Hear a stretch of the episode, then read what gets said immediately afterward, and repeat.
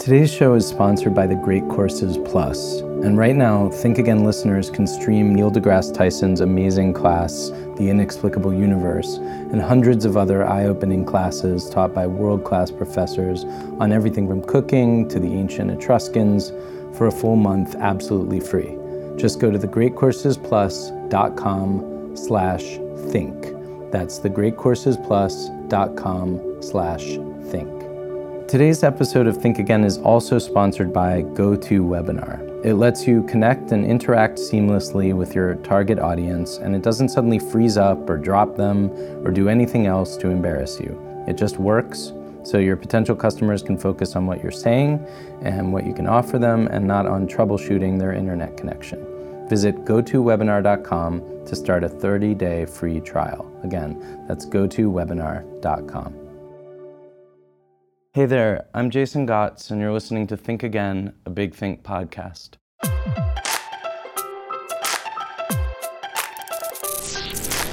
Since 2008, Big Think has been sharing big ideas in little doses from some of the most creative thinkers on earth. The Think Again podcast takes us out of our comfort zone. Big Think's producers surprise our guests and me, the host, with ideas that we're not prepared to discuss. I'm really excited to be joined today by Sarah Kay. She's a spoken word poet who I first saw and was amazed by long ago in Russell Simmons Def Poetry Jam all the way back in 2006. I used to show it to my seventh grade English students when we were studying poetry. Her beautiful, generous 2011 TED Talk, If I Should Have a Daughter, has been viewed almost 9 million times online. Sarah's organization Project Voice uses spoken word poetry to entertain, educate, and inspire young people and adults all over the world. And her latest book, The Type, is a powerful illustrated poem about what it is to be a woman in spite of or within the expectations that the world places upon you. Welcome to Think Again, Sarah. Thank you. There are many things I want to talk to you about, but so much of what you do, the work that you do, seems to be about empowering other people to create and express themselves and find a kind of childlike place from which they can do that. And that's an approach to art that says that anyone can be an artist, as opposed to this idea that artists are these kind of unique and special creatures that are distinct from all the other people on earth. Do you believe that? Is that kind of how you see things? Do you think anybody can be an artist? Everyone should be? I don't know if I think everyone should be, but I do think that a lot of people come from places where being an artist is not modeled or valued as an option. And as a result, the people who are encouraged to become artists or have the means to take financial risks and become artists is a much smaller group of people. And that means that the art being created is missing out on a lot of diverse voices sure. that should be included. I'm always trying to find ways to welcome people into the house of poetry, especially people who were who, who did not feel welcome before. Well, so in that context, this is kind of like a harsh question, but is there such a thing as bad poetry? Certainly. I also think it's a misconception that everyone can be a good poet. Everyone can be a poet. Anyone can write a poem the same way anyone can be a basketball player, but not everyone's going to be Steph Curry. You know, that's how it works. How has your poetry changed over the years? I mean, you've got a new book of a poem. but I was going to say book of poetry. Although I want to say, by the way, one of the things I really like about the format of this book, and I guess a lot of your poetry is published this way, it's presented very simply, sometimes just one line on a page. There are illustrations, and it's occupying this strange space that could be almost between children's book and adult book, which I think is a lovely thing. Someone said it was sort of like dropping a single before the EP, which I really like. Someone else said, it's when you want more than a Hallmark card, but less than a collection of poetry, which I also will take. I think Hallmark gets, you know, is yeah, maybe not what I wanted to hear, but but sure, I'll take it. It's a new way of trying to publish, or not a new way, but it's certainly a an uncommon way of trying to publish poetry. But I learned it from Seth Godin, Okay. who is the person who published my first book ever, but also the first book where we tried to do a single poem. That poem was B, which is the poem that begins the If I Should Have a Daughter TED Talk. And his commentary was that that was a poem that people were going to want to be able to give as a gift to somebody. Ah. And he said, you know, it's all well and good to send somebody a, a URL link to a video, Right. but it's very different from having a physical object that you can place in someone's hands. I think that's great. But going back to the earlier question, which I kind of elided over, your poetry is changing in what way? Like as over time, as you get older? My collection of poetry is called No Matter the Wreckage. And when I completed that anthology, I sat down and thought, uh oh, what if I never write again? What if this is all the poems that I had in me and now they're all in this book and now I'm doomed? it's been really exciting to have time now to figure out what kind of writer I am as an adult. I published that book when I was 25 fans is a weird word, but the people who follow my work. Right. A lot of them are young people. I was a young person when I was writing, and they and I are all growing older and are thinking about more mature topics and are struggling with more complicated and more nuanced problems. I saw you had a shout out on one of your things from Lin Manuel Miranda, which is super cool. Do you, did you ever try to write rap? When I was in high school, my childhood sweetheart was a rapper. Oh wow.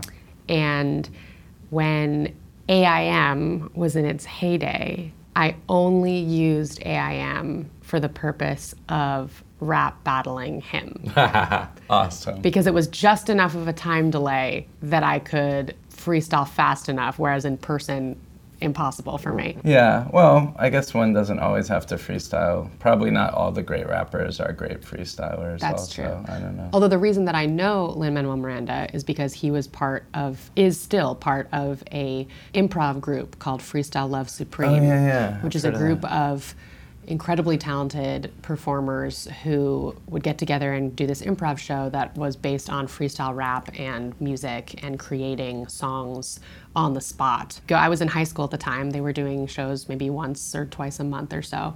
And I would go watch every single show Oh, wow. that they did to the point where finally they were like, Who are you and why are you always at our show? Because it was and continues to be the, the best live show I have ever seen. And so much of what I know about being a performer and being just a human on a stage in front of an audience, I learned from watching that group of guys. Are they still doing it? They are still doing it, although obviously Lin Manuel must have a yeah, hard and, time. and also, I mean, four of them are Tony Award winners. Okay. So they're a little busy. One of them is getting married next week, and I'm officiating the wedding. Oh wow. so we've become close over many years of time, and I'm very grateful. When they first met me, I was a kid hanging outside the club after their shows, and they were still very generous with their time. And, That's great. And that's how artists are able to learn from other artists is when, when people are generous with their time.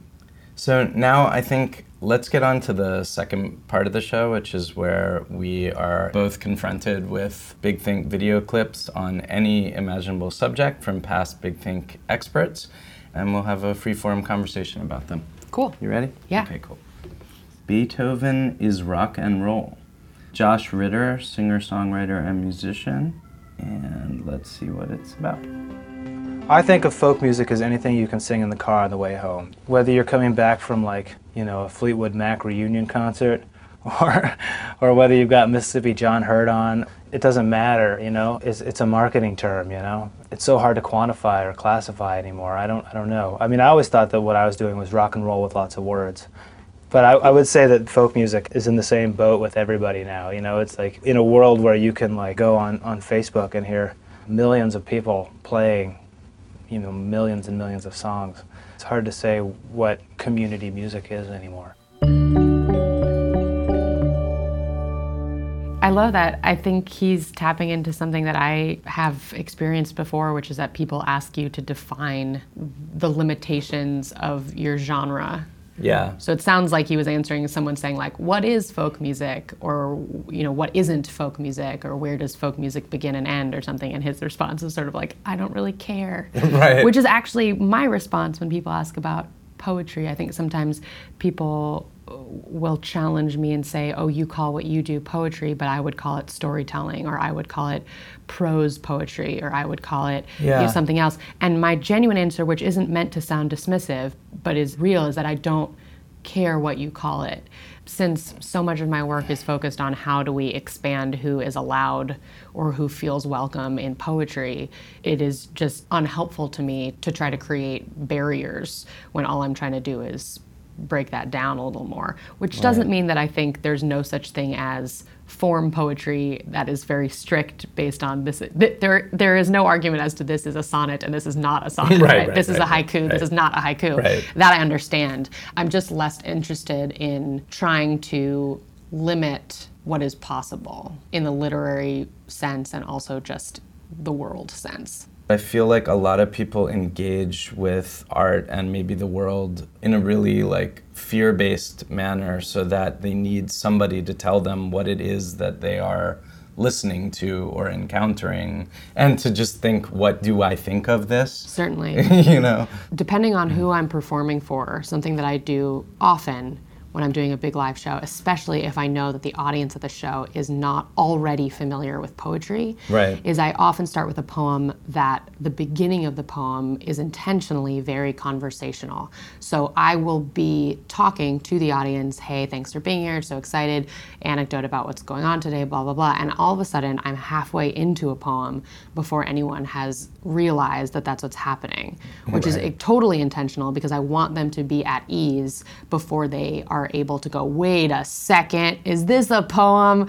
Because lots of people enter poetry spaces with a preconceived notion of what it is and whether or not they're going to like it or not. So if they are already enjoying themselves before they figure out that poetry is happening, Right. I think that's very, very useful. I don't do it all the time, Right. but it is a tactic that sometimes I use so that people can feel comfortable and enjoy themselves before their their haunches come up around what they think poetry is going to be. Sure, sure.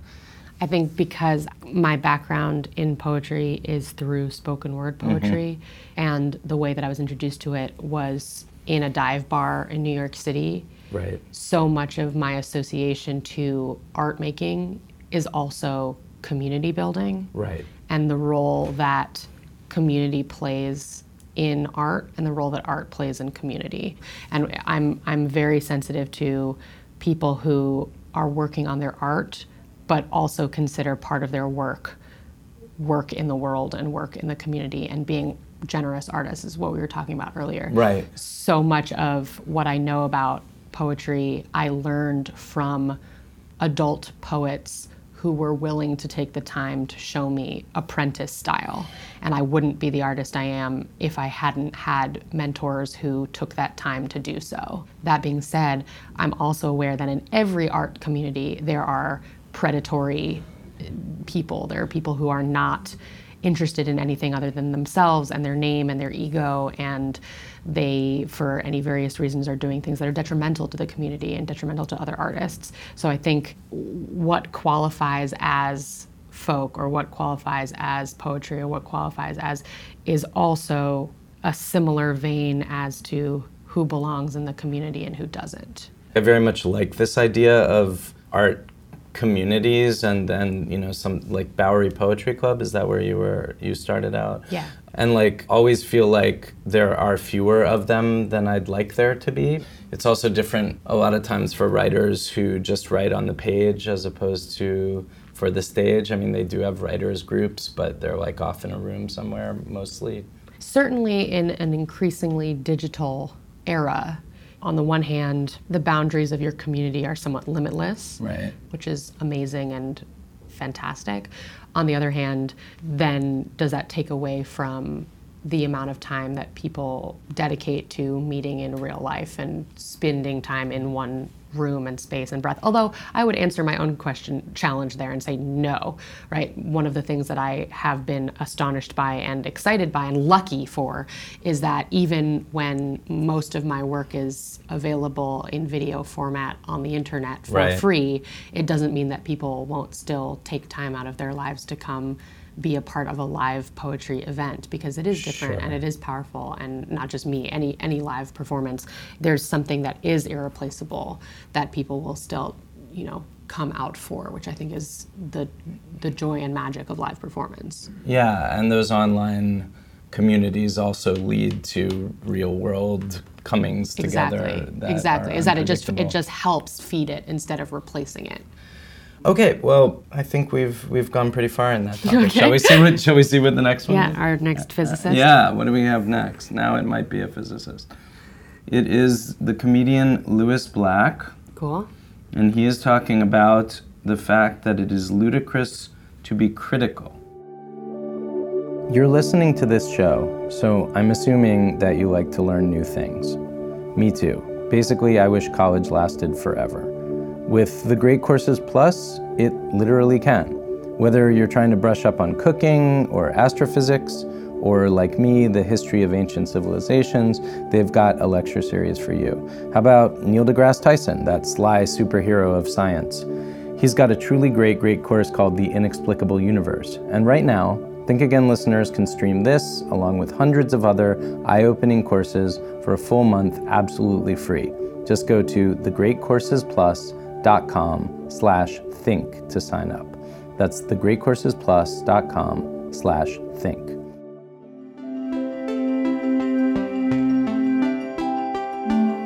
this whole idea of millennials being, you know, this or that or the other, I find it ludicrous to uh, be critical because you're talking about the generation that was the tipping point of why the Supreme Court passed the, the, the marriage, you know, for gays. They're the ones going, are you kidding me? They're the gender fluid group. I mean, I don't get that at all. I mean, it was hard enough for me just to be a guy, let alone if I'm going to thinking that I'm fluid about this. I don't get it, but it doesn't disturb me. A lot of my generation, I might as well have been born on a different planet than some of these pricks. I feel like they're dinosaurs. Really? You're going to carry the stuff from the 50s on with you? This is really? You're going to stand there in Congress? You know, that I find more enraging. When I was a kid, I did LSD. And they said, well, you, ooh, you can't really do a lot of LSD. So they made it illegal. That generation turns around and drops on these kids something that was just as potent as LSD. That phone and the amount of apps and the computer, it's the extension of the human nervous system. It's a drug. We are in the midst of a total sea change. We have gone from one age to another. We have not entered the new age, and we haven't left the old age. But boy, it's, it's happening, and it scares the shit out of a lot of people. I don't even know where to begin with this. Millennials and LSD. where do you want to start, Sarah? I'm putting this on you. No. Mm-hmm. Sure. Well, it's funny because it's kind of what we were just talking about a little bit in terms of the commentary of how phones and computers and whatever we're not out of the old, but we're not into the new yet. I think it's very accurate to exactly Right. what my experience is, which is that I do a very old art form, which is I Yeah. say poems out loud. Yeah, you're like, it's like Beowulf. know? Right, sure. Yeah. that's often how I think of it. but also, I'm very aware of the fact that my career would not have been possible in another era. The high majority of what I'm able to do, I am able to do because people see my work for the first time in video form online is really wild, but true. I'm able to tr- travel across the world to a country I've never been to and don't know anybody at, and several hundred people will come out to see a show because they've seen videos online. That's bananas. Right. And I'm very aware of how bananas that is. so I totally empathize with the extreme reaction to how wild that introduction of technology is. Although that would make me kind of sound like I'm not a quote unquote millennial, but I think one can be a, a millennial and still be baffled by how amazing technology is. Yeah, I don't know. I, you know, he's talking a little bit about the like kind of characterizations and mischaracterizations his generation has of millennials. Oh, these kids today, they're like this, they're like that. So much of that is so dangerous. I just think everybody in every generation is coming with the basic same human equipment, same human hearts, just navigating through a slightly different contextual space, sometimes a radically different one. But I don't think that the material, the substance of what it is to be human, changes in any meaningful way. Well, one of the things I think about a lot when I'm teaching in schools is that I do believe that kids are just kids, and the only thing that changes is what you drop them in the middle of and make them learn how to survive or deal with. That's true. And those can range what they have to learn to survive and deal with changes very drastically depending on where you are and, and what those kids are having to navigate. But right that kids are just kids. And i think that millennials are the same young people that were young people in another generation, but they've been dropped into a very different world and have had to learn how to deal with a lot of different things that previous generations were not dealing with. Yeah, and like you said, the circumstances, the context causes them to wrap themselves in different technologies, different lingos, different armor that makes them appear a certain way especially to people who aren't on the inside. Yeah, maybe. Although even that, I mean, it just seems so antiquated to even be like kids these days. Like that, the premise of yeah, yeah, yeah, yeah, trying yeah, yeah. to categorize any large group of people that expands a globe. No, no, it's, you know, it's, it's ludicrous. So no, I, I totally, I totally agree. but let's just take like you know, for example, a my grandmother mm-hmm. taking a look at a conversation on Snapchat or something, right? Okay. Even texting, you know, the way people are talking in shorthand to each other, the kind of ironic joking they might be doing, whatever. Like you're wrapping yourself and you're cloaking yourself in certain forms that are not going to be universal to everyone in a generation. Something that I think is confusing to me though is the categorizing of young people as being apathetic and or ironic. I guess I'm sure, not I'm sure, I know there are people who are, but I would say that there's just as many apathetic and ironic adults or older yeah, yeah. than adults. And one thing that I think is unique to this younger generation, which I'm finding in the work that I do in schools, is because of the availability of information across the widest spectrum possible. Right. Authenticity is something that cannot be fabricated and also is extremely valued by anyone of any age.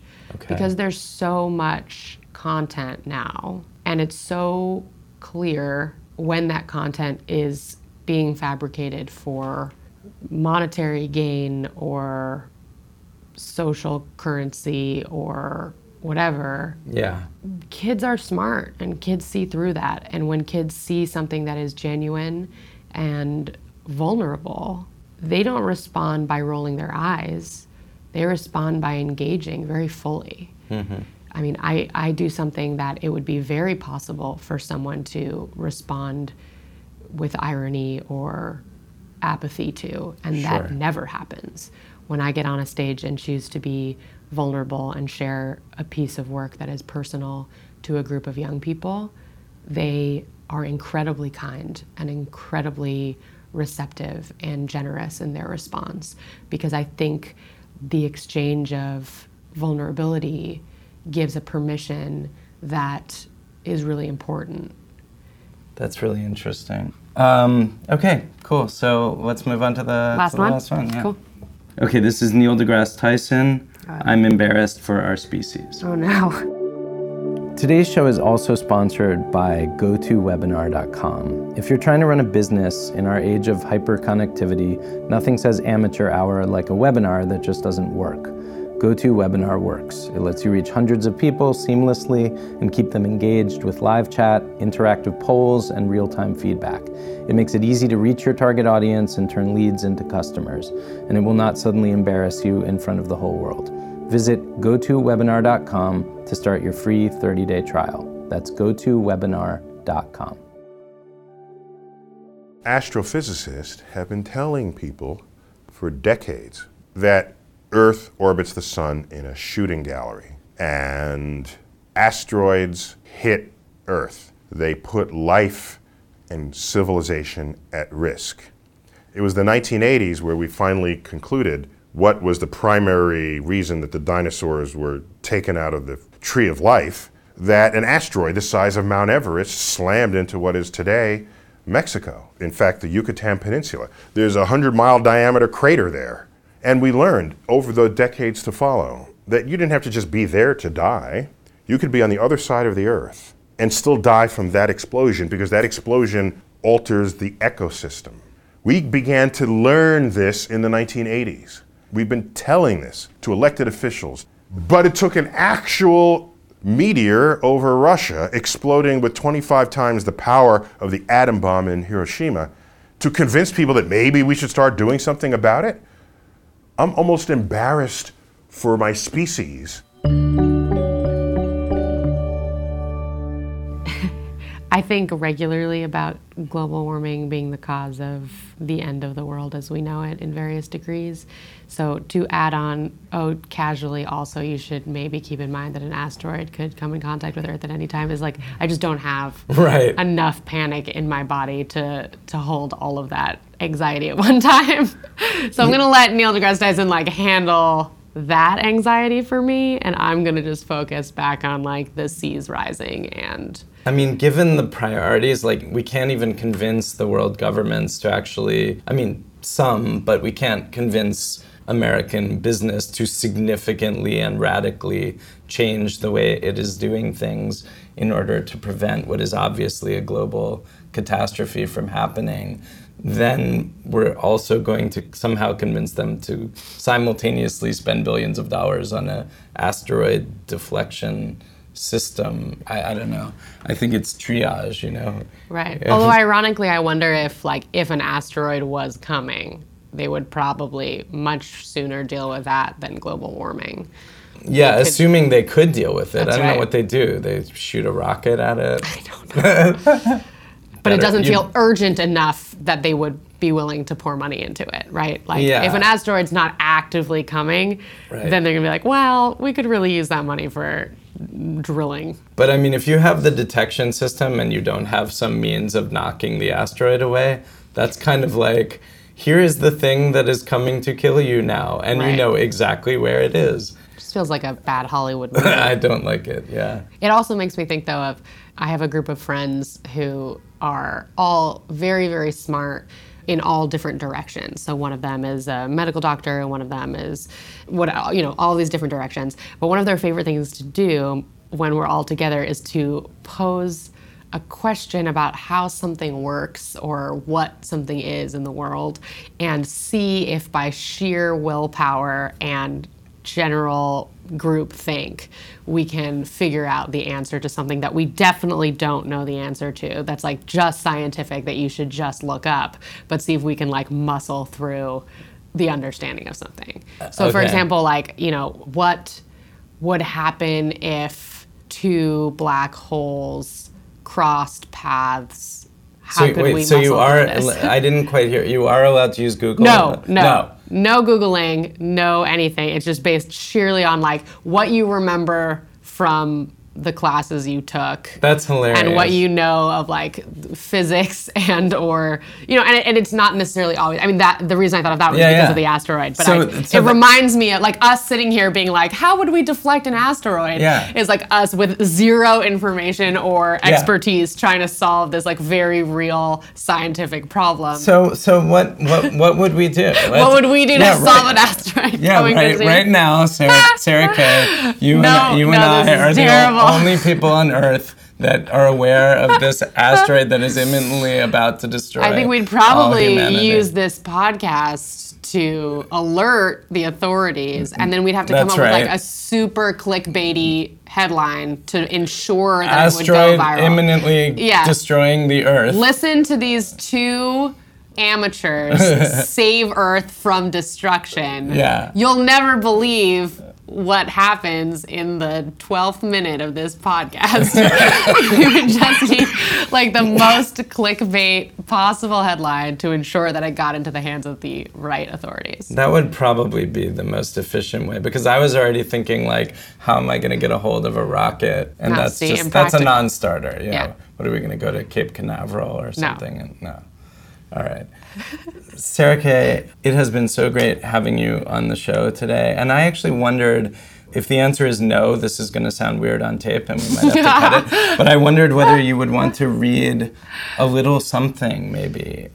Poetry you'd want to leave our, our Yeah, listeners sure. with. Uh, Because, I got one. Okay, cool. This is perfect, in fact. okay, awesome. How did I not think of this before? awesome. How timely. All right, Okay. Sarah Kay, about to drop some poetry. I see the moon, the moon sees me, the moon sees somebody that I don't see. God bless the moon, and God bless me, and God bless the somebody that I don't see. If I get to heaven before you do, I'll make a hole and pull you through. And I'll write your name on every star. And that way the world won't seem so far. The astronaut will not be at work today. He is called in sick. He has turned off his cell phone, his laptop, his pager, his alarm clock. There is a fat yellow cat asleep on the couch. Raindrops against the window, and not even the hint of coffee in the kitchen air. Everyone is in a tizzy. The engineers on the 15th floor have stopped working on their particle machine. The anti gravity room is leaking. Even the freckled kid with glasses, whose only job is to take out the trash, is nervous. Spills the bag, spills a banana peel and a paper cup. Nobody notices. They are too busy recalculating what this will mean for lost time. How many galaxies are we losing per second? How long before the next rocket can be launched? Somewhere, an electron flies off its energy cloud. A black hole has erupted. A mother finishes setting the table for dinner. A law and order marathon is starting. The astronaut is asleep. He has forgotten to turn off his watch, which ticks like a metal pulse against his wrist. He does not hear it. He dreams of coral reefs and plankton. His fingers find the pillowcase's sailing masts. He turns on his side, opens his eyes once. He thinks that scuba divers must have the most wonderful job in the world so much water to glide through.